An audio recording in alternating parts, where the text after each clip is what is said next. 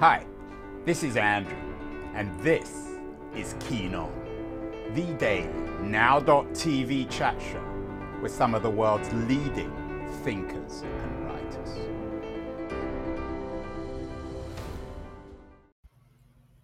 Hello, everybody. It is June the 28th, 2022. Enough miserable subjects. We're going to cheer everybody up with a bit of music, a bit of fiction, a bit of fun.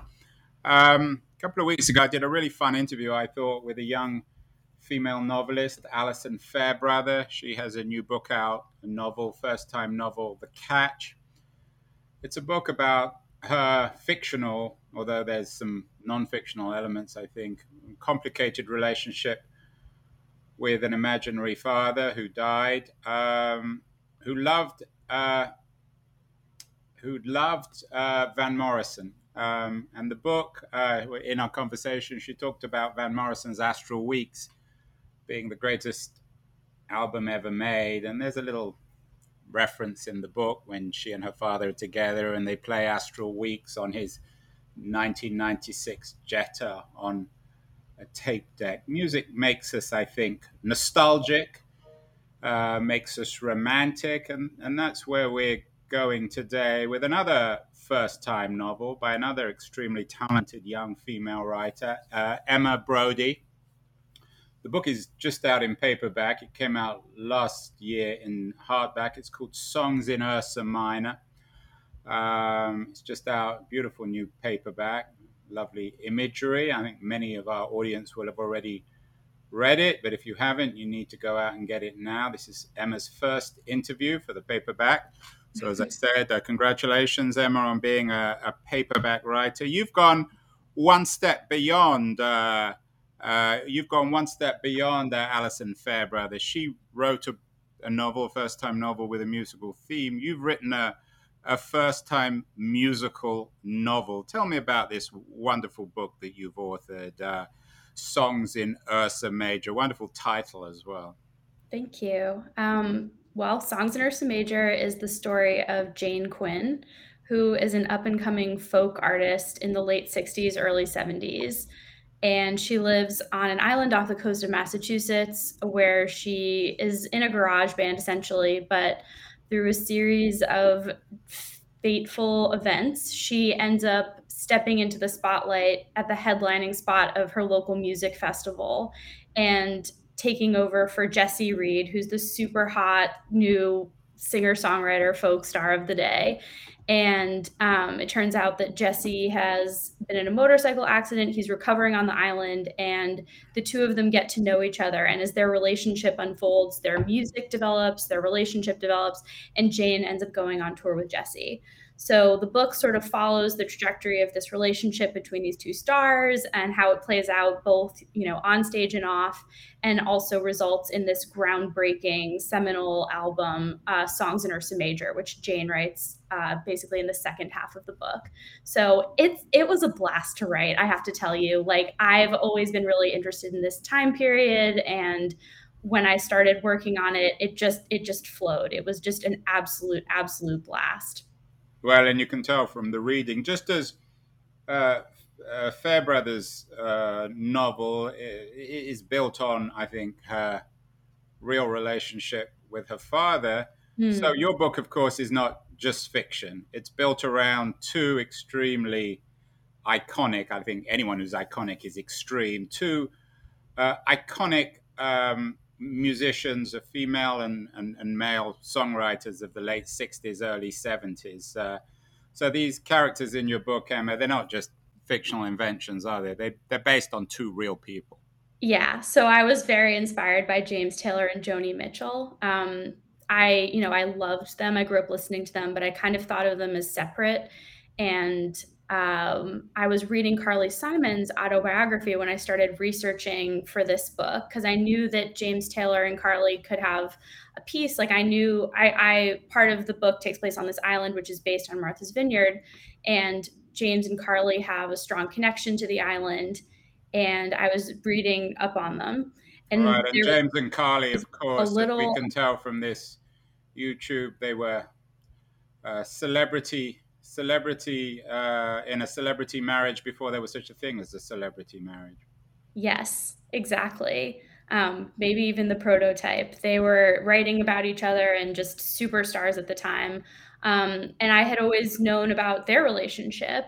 And I had always assumed that uh, You Can Close Your Eyes, which is actually a song that the two of them sing together in that documentary you just pulled up, um, was written about Carly. But it turns out, which I found out through a one line, just sort of side comment in Carly's autobiography, that song was originally written for Joni Mitchell, who JT had dated before. And when I realized that they had been an item, and not only that they'd been an item, but they'd had this profound influence on each other's groundbreaking albums.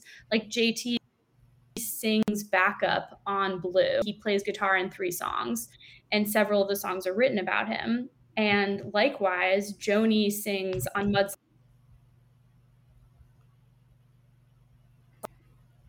And it's one of those weird things where people single great song of his was on Sweet Baby James, but Mudslide Slim had You've Got a Friend. Like it's an amazing album and it's it's the one he won the Grammy for.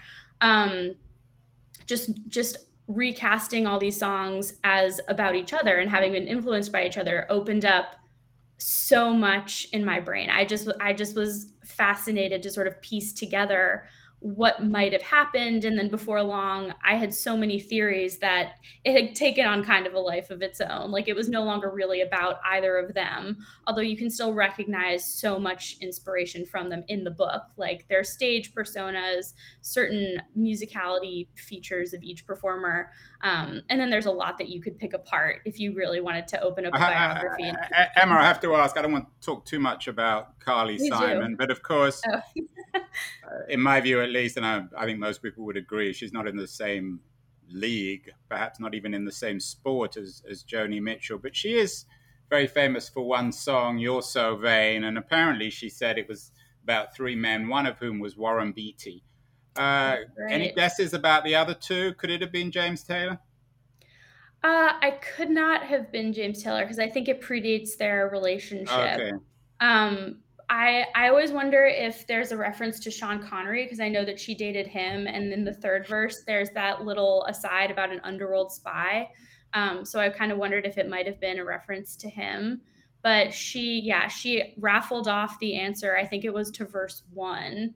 So there is someone who knows. well, um, she, she certainly had two of the sexiest men of the '60s, uh, Sean Connery and uh, and Warren Beatty. I don't know if they were the nicest, but yeah, yeah. I mean, she also had Jack Nicholson. Like Carly, Carly had a moment in time where she was just like a gal about town in New York um, and in LA. And yeah, I definitely recommend her autobiography. Uh, what is it? Boys in the Trees. Yeah, it's Emma, what is it about your generation and Joni Mitchell? My son, who is fairly, I think, of your generation, absolutely adores Joni Mitchell. He thinks Blue is the greatest album ever made, and I think he spends his whole life listening to Joni Mitchell. Is there something about her work that particularly resonates, do you think, with your generation? It's very specific and it's very truthful, I think, in a way that a lot of her contemporaries weren't. So JT's lyrics are, for the most part, pleasant. Like he really pushes the envelope with fire and rain, but I would say that that's the most revealing and specific he gets. Like, what is it? Knocking Around the Zoo is technically about his experiences in McLean, but like, you would never necessarily know what that song was about unless you had sort of the key code for it. Whereas I think a lot of Joni's confessions are just, I mean, they're gorgeous poetry. Like you could just read them as a book. Um, in fact, there is a book, Morning Glory on the Vine, that's an illustrated version of some of her lyrics. Highly recommend that for any Joni fans. Um, and then I think with Blue in particular, there's an aspect to that album that I think predicts a certain kind of vulnerability that we all now experience after a breakup, which essentially back in the day, only celebrities would experience. And by this, I mean, we are now all on social media. So if we go through anything in our personal or professional lives, there's a paper trail, we there's a certain amount of inescapability. Whereas when Joni was young and dating all these different amazing, she also had a lot of amazing celebrity boyfriends.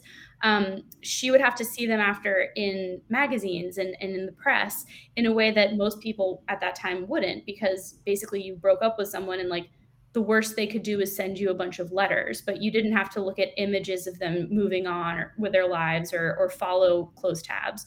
So I think now what was a very specific experience to a celebrity and to Joni when she wrote Blue, which is her heartbreak album, and it's it's all about, you know, like the first blushes of love and then watching it grow and then the pain of watching someone in addiction. 1971, of course. Exactly. Um, into into disillusionment um, now that's something we all have to do. Now we all have our our noses pressed up to the glass. But she was having to watch JT get married to Carly, and in a way that so, no so tell me the your interpretation, at least, of this relationship. She was the one who was who had her heart broken, in your view. In the in the in real life, you mean? Well, in both in in the I don't want to give too much away about the novel because anyone who hasn't read it needs to read it. So don't give away the whole plot. But um, well, so my who, novel, who broke whose heart in this relationship between Taylor and Mitchell? I mean, they, it's interesting. There's actually a lot more on record now since the 50th anniversaries of Sweet Baby James and Blue have just happened. Um, and they've both done interviews now that they're like in their 70s, um, where basically there was nothing on their relationship for like 50 years. So there actually is a lot more information about it. And basically, um, my book is an inversion of their relationship. Like in real life, Joni was famous before James. They met at the Newport Folk Fest. And essentially, they were up on stage. They were both grouped with the young performers, which I think they were both kind of pissed about. And Joni forgot the lyrics to a song, and JT stepped in to help her. And then they dated for about a year. Um, and so throughout that, I'm not saying anything that isn't public record. JT struggled with heroin addiction, um, and Joni wanted to help and essentially at one point she did walk away from him. Um, but i think it wasn't a clean break. And carly in the autobiography talks about how she would try to call and he was very cold to all of his exes. So i think they went through a period where they continued to write music about each other but they were no longer speaking. And then at some point their friendship recovered. Um, I mean, it's been 50 years, so I don't know at what point they moved past their personal grievances, but they both went on to like JT has been married three times. Joni, I think, has been married twice. Um, but through it all, they've sort of come back to each other, and there are you know hundreds of videos of them performing each other's music at various venues over the decades, and it's it's really wonderful. Like it's it's amazing that both of them went on to have such profound, as you you said the word iconic, like iconic trajectories. Um, Because like, what are the odds? What are the odds? I, I, have to admit, I'm not convinced. But I, I certainly would agree on uh, on on Joni Mitchell. I'm not convinced on James Taylor. I mean, he was maybe an iconic figure, but as a as an artist, I'm not convinced. But maybe you can convince me. Well, I think he's pretty relevant. Like he's still touring. Um, I'm actually going to see him on Saturday, which I'm pretty excited about. I've never seen him live, and he's never released an album that sold. I hope he sings a song for you, Emma. You put him back in the news. no, he put himself in the news. I, I mean, I'll, I'll just be fangirling on the lawn with my parents, who were his original fans.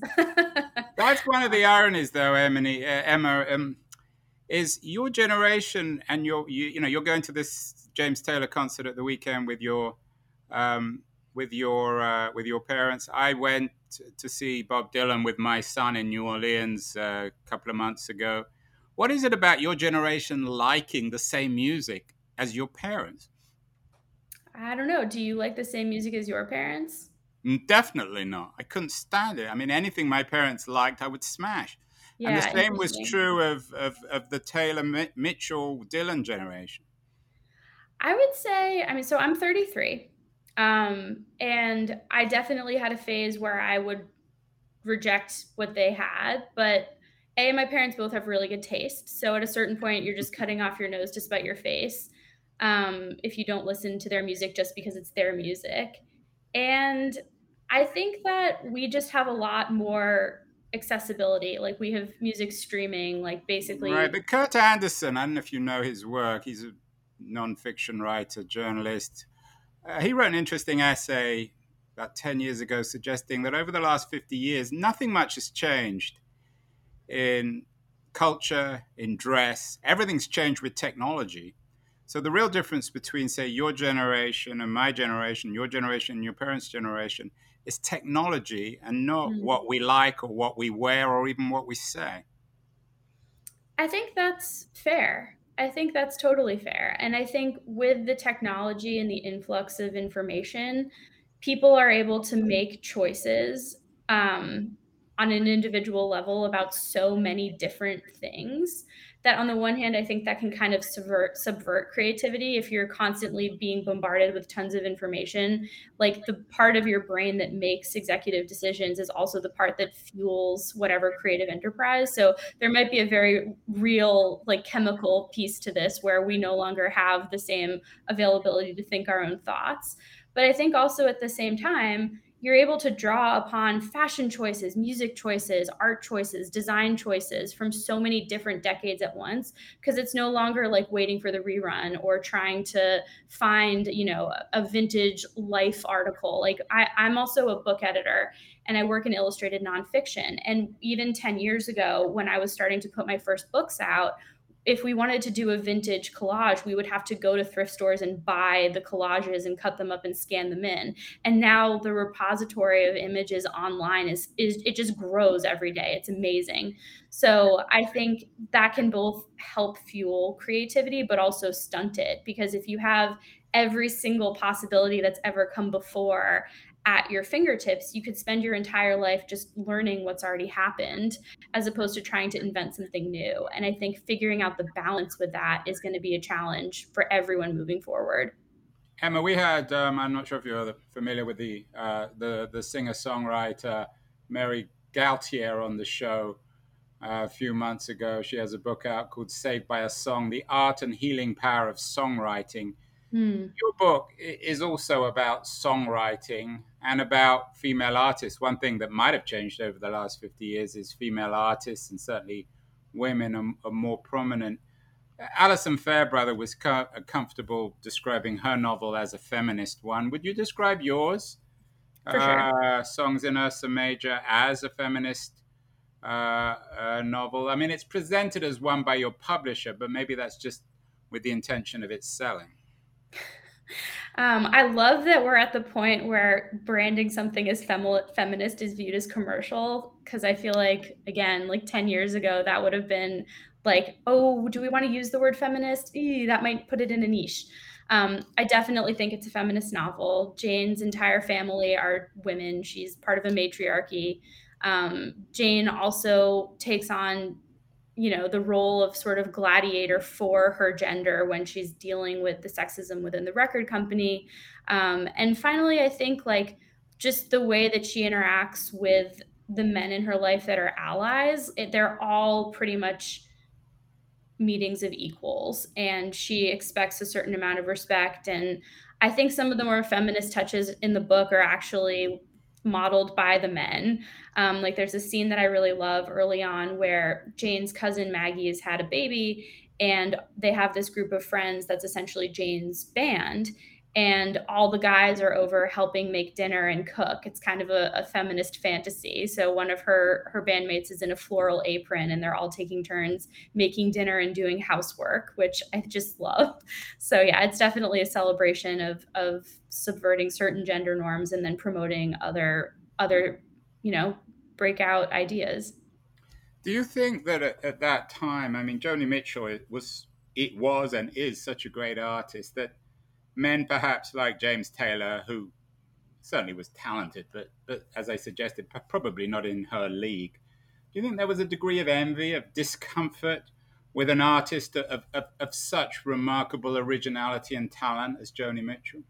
Absolutely. I mean, you can find photos of different fabulous artists. Like, there's this amazing picture of Eric Clapton watching Joni play the guitar. I think it's 1966 um, also at Newport, but a different year than the one we were talking about, where he's just watching her and like the expression on his face is just this combination of dumbfoundedness and, and pure raw envy.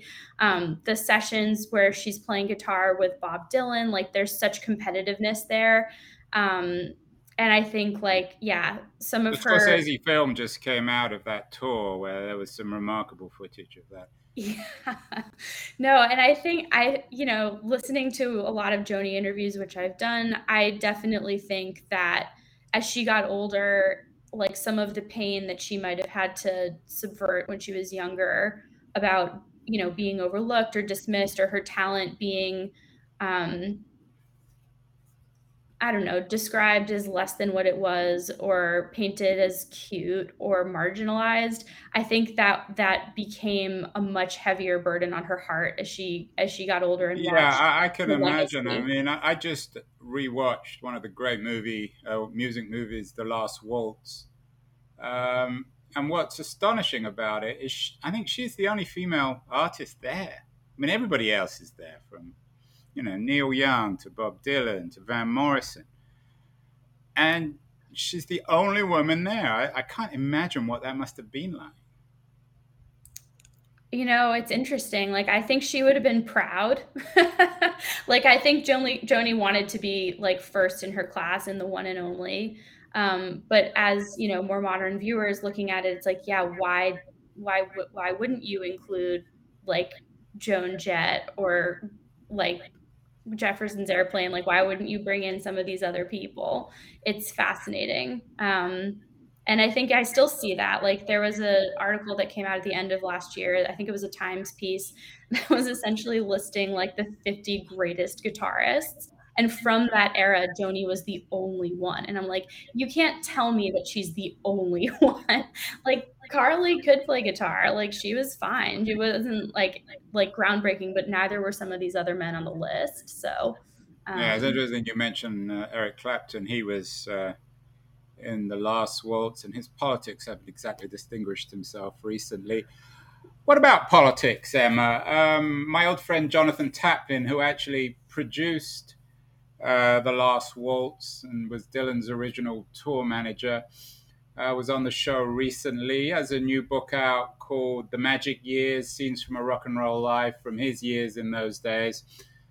He argues that politics has changed, that music used to be central to politics and it's lost it. Do, are you, I mean, I don't know what your politics are, but do you think we've lost something from having major artists like Joni Mitchell uh, being so unambiguously, explicitly political, whereas today's artists are much, much harder to actually understand what they're saying.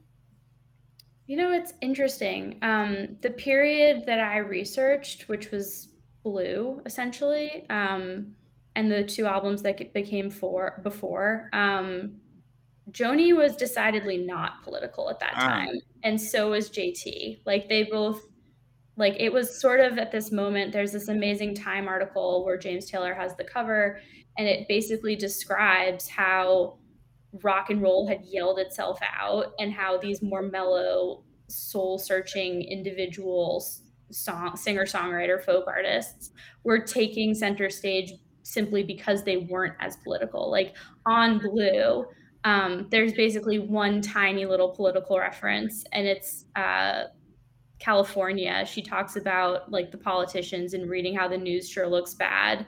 They won't give peace a chance. Maybe that was just a dream some of us had, but it's incredibly casual and she doesn't really. Well, I, I think everybody remember. I'm not sure if it's casual, if it's it's memorable. Maybe but my point is more that it's not like she's not really trying to say anything with that. Like that song is really about her relationship to like whoever she just broke up with and the fact that california is her real home and she wants to come home. So i guess what i'm saying is like she's not really taking any political stands in that album um, which isn't to say that she didn't later become much more outspoken but i guess what i would say is that like it's less of a sort of one way linear trajectory and more of an ebb and flow where certain climates you know bring more politics into the music whereas others promote more escapism or just downright ignoring what's happening. And yeah, I think with social media, like I, I, the person that I always think of for this is Taylor Swift, who was so apolitical during the Trump election and got a lot of criticism for it. And then when he was up for reelection, decided that she was going to actually voice her opinions and try to mobilize her base, um, which I think is a good example of how you know it's not stagnant. Like things are constantly changing, and performers are constantly having to juggle whether popularity is more important to them or like actually trying to promote the agendas they feel strongly about. Emma, talking of California, um, you're talking to me from Martha's Vineyard, which, of course, a little bit of California on the East Coast. Um, uh, I'm joking, of course. Um, the book, a lot of the book takes place on, other than the narrative on Martha's Vineyard, but California was the center of this musical uh, world. Um, uh, we had Ron Brownstein on the show. He has a came out last year, really good book, Rock Me on the Water, mm. uh, 1974, the year Los Angeles transformed movies, music, television, and politics. Um, I mean, Joni Mitchell was Canadian, but to me, and again, I'm sure you'll correct me if I'm wrong, do you think that the sound, the feel, the world that this generation of artists that you write about um, was describing, articulating, was a Californian one, a West Coast one, as opposed to an East Coast one, or is that oversimplistic? I don't know. Um, I definitely think there was a trend kind of starting with the Beach Boys in 64 where California just was a very commercially successful word to have in a song. Like there is a huge number of songs that talk about California, even if like JT is an East Coast guy who I think basically spent a stint in California coinciding with him dating Joni. And I think there was this brief moment on the Sunset Lot where all these amazing producers were working um, and people wanted to go and be a part of that in the Laurel Canyon scene. But I I don't really know. Like I think like the the big moment really was like folk dying. So i think there was a mass exodus from the east village as sort of that center of the beat era. And i think joni was like the tail end of that. Like her autobiography like the david yaffe one which i absolutely love reckless daughter highly recommend um, talks about how she was like one of the last people to be in the coffee shops to be like handing out the cassette tapes trying to distribute herself. Um, and so i think that moment passed people did kind of flock to California. But I think the lyrics, like the the sort of music messaging and wishing for California was was more widespread than the people that actually lived there. And I think it it was a word that for that time just kind of became synonymous with like the idea of like freedom and youth. Um, what you, do you, you Your book takes place what in, in 19 mostly in 1969 70 yeah 1970 so this was a really a pivotal year for the history of rock and roll. We went from Monterey pop to Altamont in 1969. Do you, in the book, touch on the sort of the death of the rock and roll dream of this shift from the world of Monterey to the world of Altamont, and the violence of Altamont, the cynicism of Altamont from the optimism and dreaminess of Monterey? A little bit, but not in so many words. Like I, I talk about how folk is dying, a dying genre, and I talk about, um, you know, different things that happened at different music festivals, just to sort of set the stage for Jane and Jesse, who are my characters, um, to to give context for their contributions. But it's really the book is really a moment in time. Like I was really focusing in on these relationships at like Columbia, essentially. Um, like I loved the Carole King James Taylor friendship. I loved the Jane. Well, in in the real version, it's Joni, James, and Carly, but in my version, it's Morgan, Jane, and Jesse. Um, I loved those love triangles, and and mostly it was just an exploration of how it was a much softer book than kind of what you're describing. Like my my story is really a look at memory and legacy and how even after like the fire of the love fades the music remains and you can find these vestiges of these amazing gossipy love affairs um, hidden in these songs which are now so revered. Like P- blue is is just regarded as art but in its day it was like pop and salacious and i kind of love that. Um, maybe we'll be having this conversation 50 years from now about uh, 1989 by taylor swift we, we certainly will uh, you will i'm not sure i will um, i hope i will but that'd be quite a miracle um, finally uh, emma uh, i mentioned i went to the uh, the Rough and Rowdy Ways tour with my son uh, in uh, New Orleans. Also, when I actually saw him in Santa Cruz. He's 80 years old. Paul McCartney uh, just played Glastonbury at the weekend. Some people say it was the best concert they've ever seen. I've mm. heard that one before, but certainly it was enormously successful. Loved the, the crowd loved it. The worldwide audience loved it these men are quite literally, including Joni Mitchell, they're on their last legs. James Taylor, Joni Mitchell, Paul McCartney, Bob Dylan. In 10 years, they're all going to be gone. How are we going to remember this generation?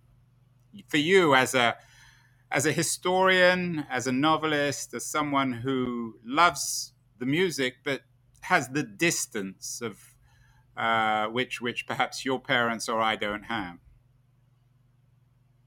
It's a fascinating question. I, I don't know. Um, I think probably what will happen is some version of the one record phenomenon where they become known by their, you know, prominent, most storied record. Like Joni Court and Spark, which was her album following Blue, was actually more commercially successful in its day. It outsold Blue, it won the Grammy. Um, but Blue has overtaken Court and Spark by like a factor of 10 in terms of sales in the 50 years that have come after.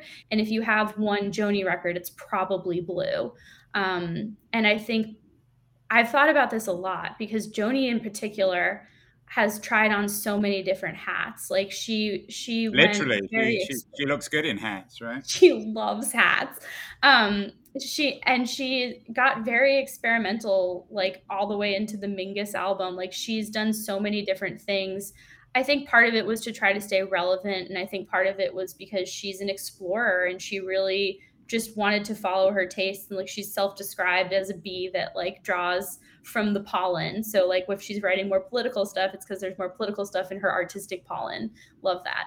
Um, and i think that probably though the, the image we'll all have of her like 30 40 50 years from now is of her as like a youthful blonde cigarette smoking exactly like that image you're showing um, cutting edge song goddess who broke the mold and she'll she'll be remembered as that and i I, I think it'll be interesting to see what happens with James Taylor because I think he might be remembered as her footnote. so many people think of him as the guy on PBS who like tells stories. And I like so like people are much more surprised to learn that he was like once like the young hot guy which he totally was. Um, that BBC concert from 1971 where he's wearing the green vest he's so good looking. He just was had that moment. Yeah no doubt. I mean he's definitely in the Hall of Fame when it comes to looks. I'm just not sure about his otherwise his ability. I'm sure he was good good in lots of things. Um, but no, I, am just not convinced uh, as, as a songwriter. Finally, uh, Emma, maybe I'm being unfair. Maybe I'm just envious of his looks and fame. Um, finally, what about technology? I went to the Joni Mitchell website, and she is selling a 4,000 limited, uh, four, a limited edition of 4,000 uh, 10LP uh, set. Do you think the only way to listen to Joni these days is vinyl. Vinyl has certainly reappeared. It's very popular within your generation. I, I like it as well. Is there a, a sort of a, it's no coincidence that vinyl is back in fashion at a time when Joni is still very much in fashion. I love that. Yeah, I, I think there there is it's a cosmic cosmic coinciding. Um, I mean, Joni has made it very difficult to listen to her by taking herself off of Spotify. so you can stream her on iTunes if you want to, but quite literally vinyl is now the only way to, to have and hold her. Um, and I, I think it's the best. I mean, I talk about this with Jane's album, but part of the artistry in Blue is that you have to pause to flip the record after Blue. And I think going through the process of doing that you have this automatic pause that's really magical and kind of gives you a breath. And you know, it's a 30 minute album. Like this is the kind of of of record that is made to listen in one sitting and you really do go on a journey with it um, i wouldn't recommend it for the bath because then you only have a 15 minute bath because well, you could have a half an hour bath if you fancied it couldn't you well not if you have to flip the record so you right. have to get up 50 spoken from experience you have to get up and flip it halfway through so you can go over well, and it's wonderful it's wonderful that you you're you're you're bringing Joni. I'm not sure if you're reinventing her, but you're bringing her back and James Taylor back to life. It's a, it's a wonderful book, Songs in Ursa Major. Um, that's the hardback cover. The softback is just out. It's out today. So anyone who hasn't read it needs to go out. Whether you love music or not, it's essential reading, and you're you're going to have many more books, Emma. So congratulations on that. Anything else you're reading these days that or listening to that you think uh, people would enjoy? both in, in as books or as in music? Well, okay, so books, I just finished Bittersweet by Susan Cain. So if you're a blue listener, I actually she talks a lot about Leonard Cohen in that book, and I was like, what All right, we done a show on Leonard Cohen. Yeah, great show on Leonard in uh, Israel. I know Susan Cain. Yeah, that's a good one yeah she's remarkable and that book is wonderful like if you have a melancholy or artistic disposition and you're looking to get a grip on it or if you you like the kinds of things we've been talking about it's a great one um, and then i also just read carrie soto is back which is taylor jenkins reid's new book that's coming out and it's I mean, she's amazing. It's just really fun. It's about tennis pros, and I knew nothing about tennis, but mm. um, it's a great like father daughter book, and just just right fun. for Wimbledon. Yes, exactly. Perfectly timed. And then, uh, what are you listening to these days, Emma? Vinyl or, or otherwise? I've been listening to a ton of Sarah Jarosz. I love her. Um, she's just compositionally so like heads and tails above everybody else right now. And I just absolutely, absolutely adore her work. Um, and I've been listening to the Moana soundtrack. I don't know why, but it's just been top of top of playlist for about a week now. I just really like Lin Manuel Miranda, and I love the different like cultural influences he uses, and also anything that's gotten the Disney treatment just kind of makes you emotional when you're exercising, like gets you that extra little burst of adrenaline. So I listen to a lot of things.